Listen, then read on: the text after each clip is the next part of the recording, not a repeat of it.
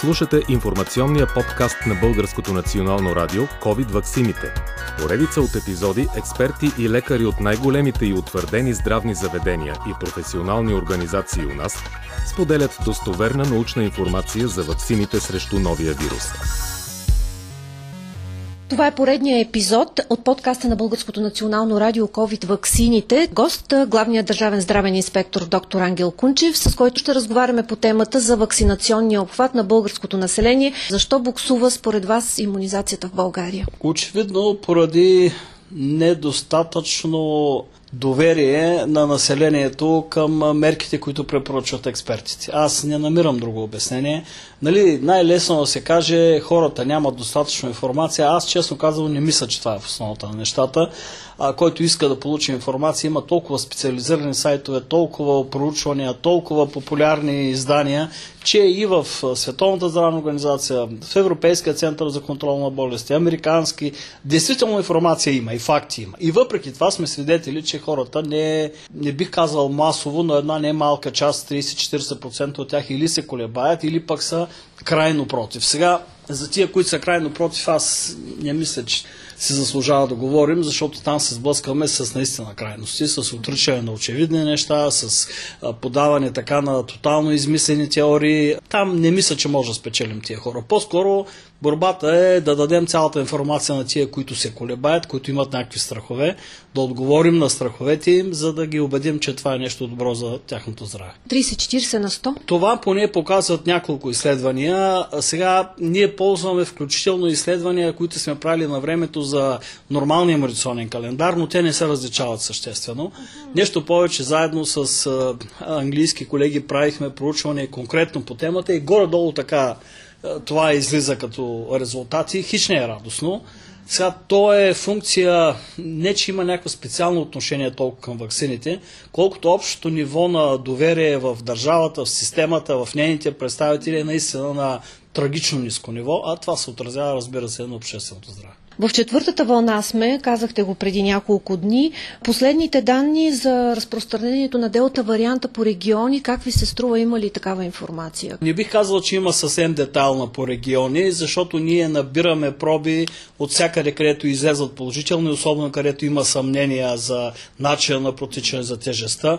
Така че очевидно това, което се очакваше, е вече факт. Делта варианта много бързо успява да измести всички други варианти и основния, първоначалния, луханския и след това алфа, английския.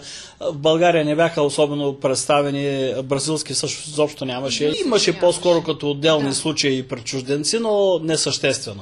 Така ли иначе, вече близо над 90% от последните проби, които изследвахме, са Делта вариант.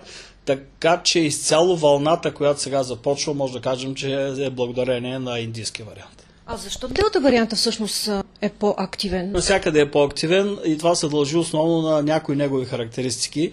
Това, че концентрацията му в носогърлото е на доста по-голямо, по-високо ниво, то е в голямо количество в нашето гърло. И когато кихаме, кашлем, говорим, пеем, изобщо дишаме, ние го излъчваме, което прави пренасенето му доста по-ефективно, съответно той е по-заразен. В тази ситуация, в която сме, четвърта вълна и в същото време нисък имунизационен обхват, как се спазват мерките сега по курортите, по морето? Изобщо спазват ли се добре? Не, не се спазват.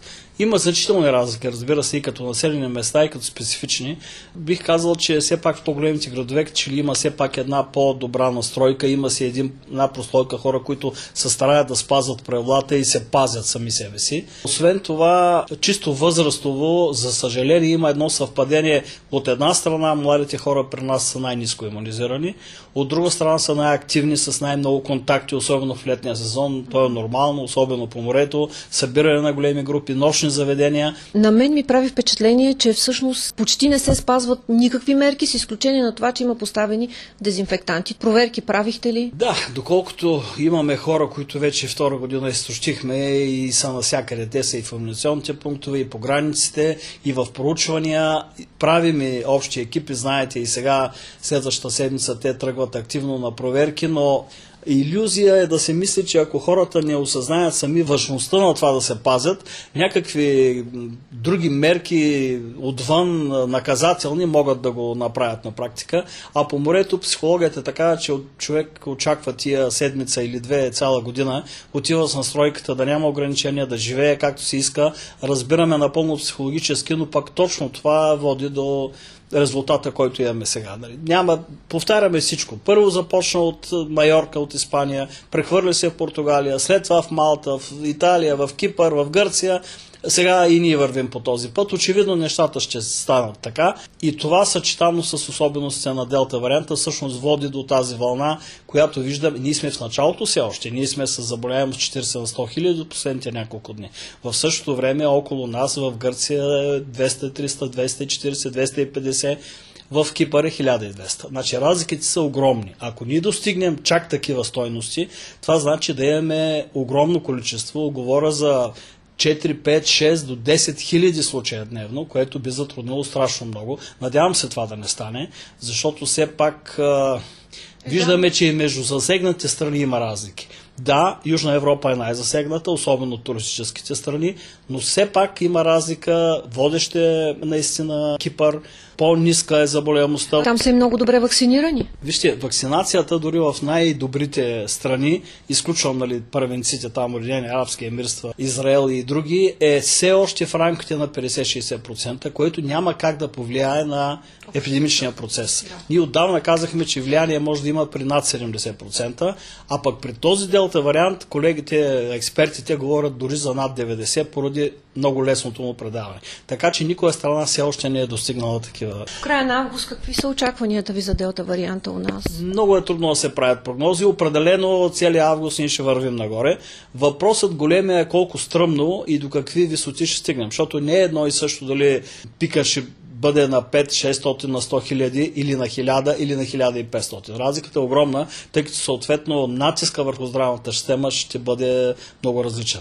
И все пак това, че има определен процент вакцинирани, това, че има определен процент преболедували у нас, не намалява ли този пик? Не особено, защото те са малко. Дори да вземем много често чувам тая теза, тя е логична, но ние броим в числа.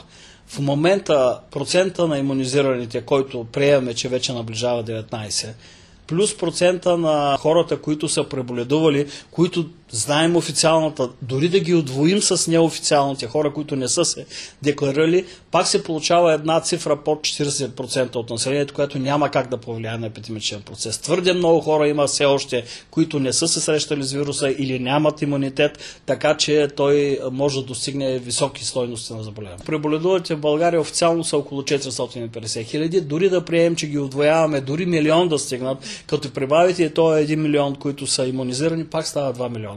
На фона на 7 няма как това да повлияе на епидемия. Човек за себе си е предпазен. И преболедувалия, и имунизирания. Той дори да се, нещо, което се случва много рядко, дори да се зарази, ще го изкара изключително леко, без каквито и да е проблеми. Камо ли да не говорим за приемане в интензивно отделение, интубации, кислород и смъртен изход. Това се случва при 1%. Обратно, от всички хора, тези данни вчера ги сравнявах от няколко страни. Великобритания, Щатите, Израел. 1 до 2% от тези, които са с много тежко протичане и са в интензивни отделения, са имунизирани и то част от тях не пълно имунизирани. 98 до 99% са неимунизирани. Затова и казваме, че това е вълната на тези, които не са успели или не са искали или по някакви причини не са се предпазили. Ако се върнем сега на лятото и на сезона, хората от туристическия, от ресторантьорския бранш най-много протестират срещу мерките. А има ли данни, те вакцинираха ли се?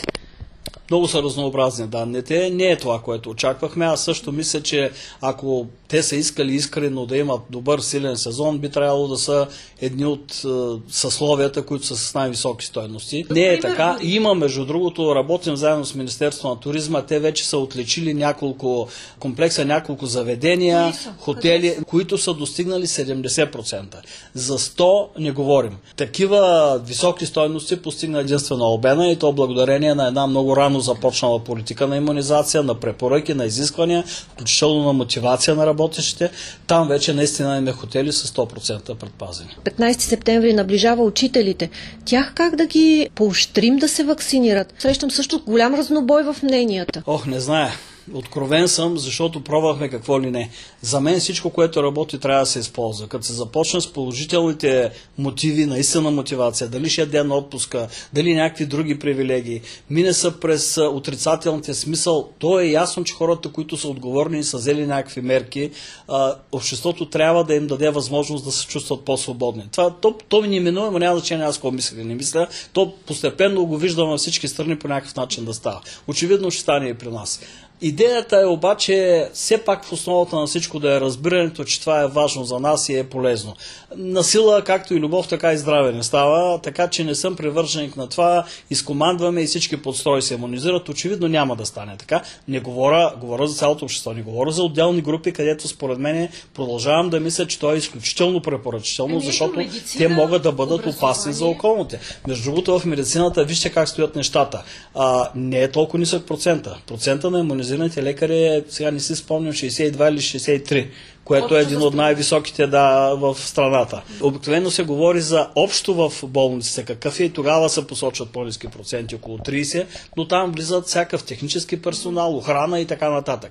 При лекарите над 60, при сестрите много са различно в различните болници, но се движи между 30 и 40, а имаме и болници, които видяха жестокостта на това заболяване, а при тях процентът е изключително голям. В Пирогов е над 80. Полагат някакви усилия Министерството на образованието, също мислят някакви стимули, така че да мотивират максимален брой учители, тъй като пък там съвсем пряко работа им ще зависи от това доколко ще се дигне заболеваемостта и ако те успеят да удържат в нормални граници, съответно и учебният процес ще е нормален. Всичко друго води до пак прекъсване и до нежелан ефект. Може ли да се каже какъв е общия постигнат имунитет до момента в страната? Това, което ви казвам, не повече от 2 милиона, което е твърде малко, за да повлияе общо на процеса. Тук е голямото разминаване. Ако като отделен човек иска да се предпази, той се имунизира и е предпазен. Ако обществото иска да се предпази, трябва да достигне тия заветни 70%, които дори при такъв тип вариант се оказват даже и тя недостатъчни, за да бъде сигурно, че няма да има такъв тип висока вълна, която пак да ни извади от релсите на нормалния живот. Но другото очевидно е, че ние няма да го постигнем, не си прави илюзии. Вакцинирани българи споделят, че вече се интересуват от трета бустерна доза. Вие привърженик ли сте на това? Може ли страната ни сама да въведе третата бустерна доза, без да чака решение на ЕМА? Всичко може. Да, привърженик съм и нещо повече. Сигурен съм, че към края на годината или началото на другата това ще е факт. Но тук има някои подробности. Когато един лекар работи с даден препарат, той се движи основно по това какво е писал производителя. Ако производителят е посочил една схема конкретна, кога се прави първа доза, кога втора, при какви условия, той е длъжен да ги спаси. Така че да, ние може да вземем всякакви решения вътре за страната, но най-доброто е да има общо европейска политика, тя да се базира на доказани факти. Кога я правим, колко време след втората, с какъв тип ваксина, защото при другите ваксини, които ползваме, някои от бустерните дози с намалено съдържание на антигена и ефекта пак е много добър. Така че и това е възможен вариант. Въпрос обаче на бъдеще, няма смисъл тук да бързаме. Това ще ни даде доста голямо усилване на имунитета. В някои от първите изследвания, които излязаха, показват, че понякога антителата се дигат 100 пъти над предишните с трета доза, така че няма как да не се възползваме от това, но е малко рано. Всъщност до момента само Израел е страната, която е решила да го прави. Съединените щати все още не е влязло, в Германия се обсъжда, няма никакво решение, така че ще излязат и резултати от нови проучвания, които ще дадат много повече увереност как да го направят. Възможно ли е в един момент всички да искат да се вакцинират, а да не са ни останали дози, поради това, че сме изхвърли или заради изтекъл срок на годност или сме дарили на други държави?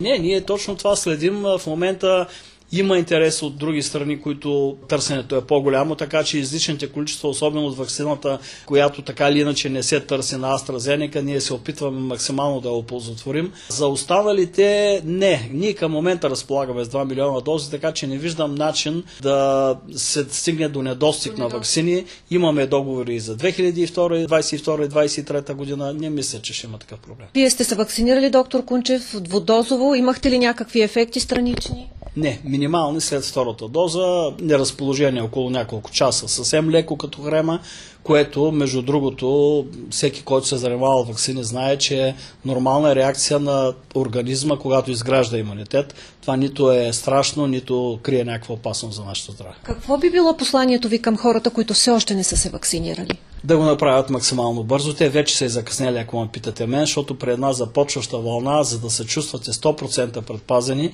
вие ще постигнете защитно ниво на антителата 21-2 дни след втората имунизация. А това е твърде дълго време, но никога не е късно да вземем мерки за предпазване на собственото здраве.